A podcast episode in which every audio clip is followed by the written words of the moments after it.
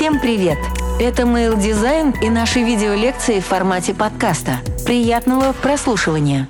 В общем-то, все это про дизайн, с учетом того, что я занимаюсь UX, все равно это в нашем языке немного неправильное понятие пошло разделение дизайна на некую визуальную культуру и UX, какие-то связи, функционирование. На самом деле в английском языке это все единая суть и очень похоже на морфологию, которую немецкий поэт и естествоиспытатель Гёте описывает как учение о форме органических тел, их образовании и преобразовании.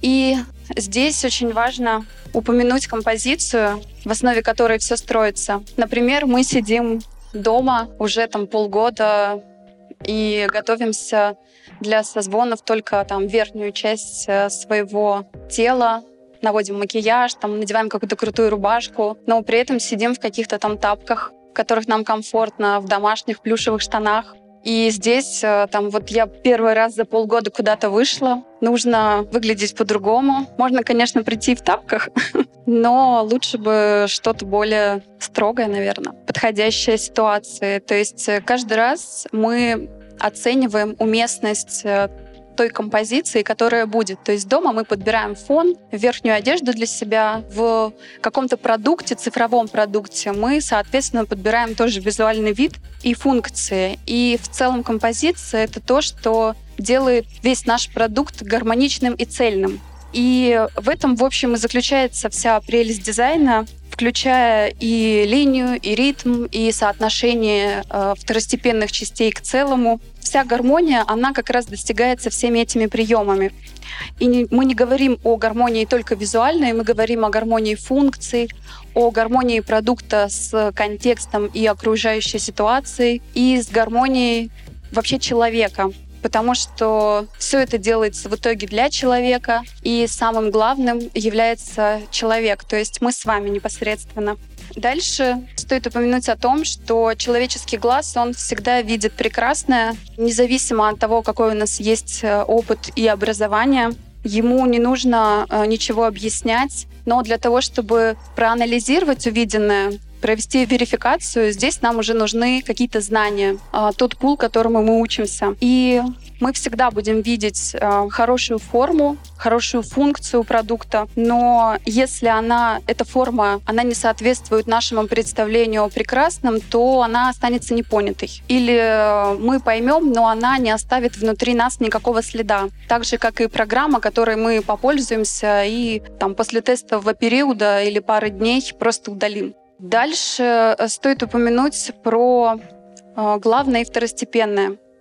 В общем, основная задача команды любой на проекте, начиная разрабатывать продукт, определить те самые нужные функции и собраться вместе со всеми командами, то есть бизнесом, разработчиками, всеми командами продукта и обсудить, э, то есть э, прийти к общему видению продукта, к самым важным функциям, на которых все держится, и каким-то, которые будут дополнять. Здесь хороший пример всегда MVP продуктов, которые запускают э, бренды, когда мы видим какую-то одну функцию, которая проверяет команда, гипотезу, и потом уже после запуска начинают делать и красивый дизайн, и начинают э, добавлять каких-то классных функций. Вот этот вот э, самый первый этап, когда мы договариваемся, обсуждаем, на самом деле он является одним из самых важных, наравне с тем, когда мы договариваемся, кто делает что и в какие сроки. То есть мы должны четко также понимать последовательность всей нашей работы. И здесь главным и второстепенным это как в книгах э, есть основная сюжетная линия, за которой мы следим от самого начала до конца.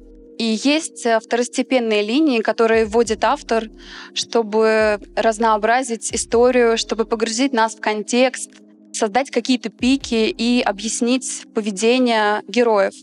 И здесь вот есть проект, за которым ко мне пришли Type Today, и мы делаем его вместе с Данилом Алтыновым. Это редизайн магазина, это один кусочек э, там, кабинета с моими шрифтами. Тут э, как раз про главную функцию второстепенную. Заходя в раздел шрифтов, пользователь, э, видимо, хочет скачать шрифты, и мы сразу предлагаем ему это сделать. Да, дальше он может просчитать подробности, ознакомиться с тем, какая у него лицензия, но это уже все вторично. Основное, зачем приходит сюда, это все-таки скачивание. Тут мы помним, что основная функция, она должна всегда преобладать над вторичной, она должна быть более акцентна. Дальше тоже э, пример корзины этого же проекта. Самая главная функция, конечно же, здесь покупка. Поэтому уже появляется э, панель, э, которая прибита к нижней части экрана с ценой и с кнопкой Call to Action. То есть она никогда не пропадает, как бы мы ни перемещались по корзине она довольно крупная, и ценник тоже там жирно выделен. Есть вторичные функции, там возможность поделиться корзиной, очистить, еще что-то сменить, но они уже не имеют таких ярких акцентов и менее заметными выглядят. Дальше пример тоже того, что главное, оно может быть не только в рамках всей страницы или сценария, оно может быть как э, небольшой кусочек. И здесь э, исследование того, что пользователь должен при покупке шрифта указать определенный набор данных, а, количество лицензий, которые ему нужны, название сайтов, для которых он покупает. И тут же в работе очень главное услышать пользователя,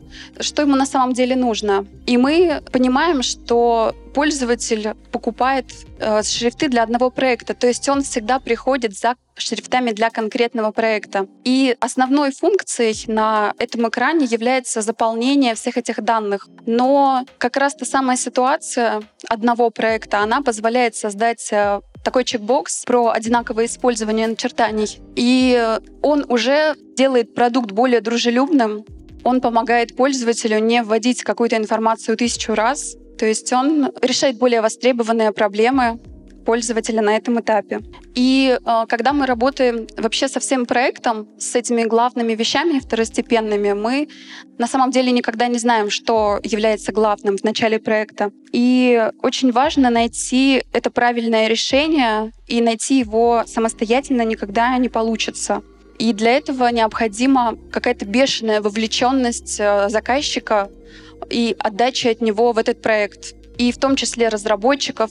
То есть мы работаем там, например, не знаю, 40 часов в неделю, и примерно еще половину времени с нами вместе работает заказчик, потому что о своем проекте знает только он, и такой информации, как он, мы не можем владеть такими подробностями.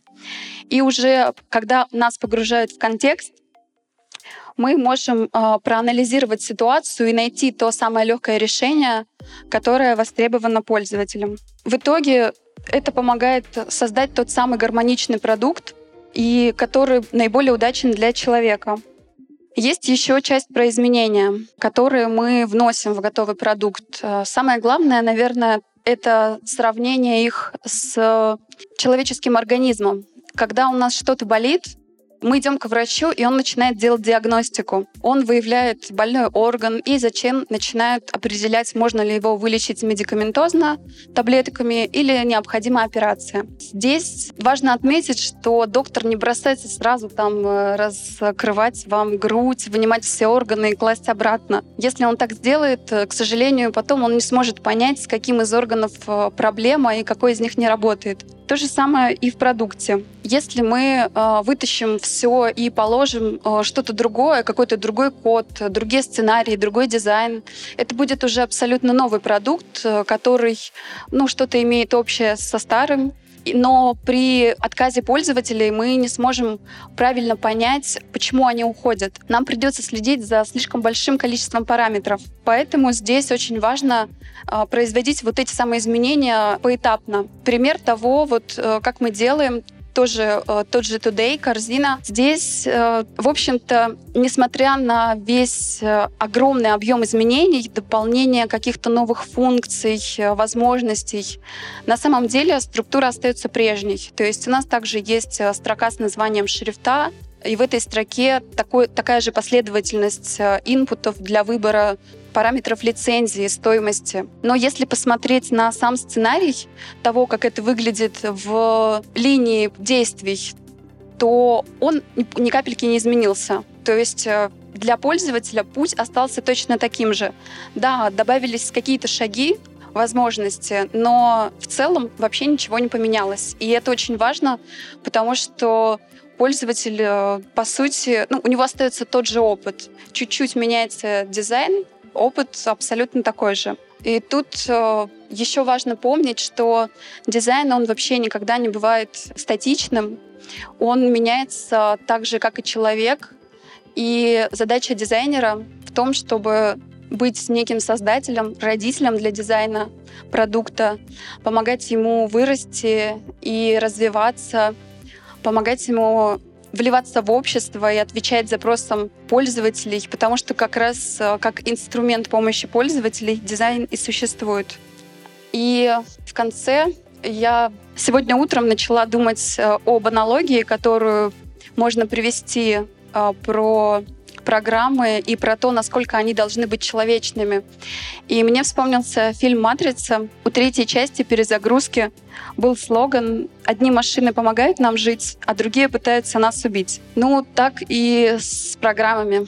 Нужно все-таки делать их такими, как вот была Пифия в «Матрице». Это персонаж, который, от которого не возникало ни одной негативной ситуации. И он всегда был очень душевным, очень приятным. Она предлагала печенье или конфеты и никогда не повышала голос. Рядом с этим персонажем хотелось находиться, но это всего лишь программа. И здесь вот как раз э, хочется, чтобы программы были такими же приятными, как некоторые интересные люди, с которыми мы общаемся, как хорошие книги, которые мы читаем. И чтобы не только сама программа была такой, но и тот процесс работы над ней, э, который вы делаете. Спасибо.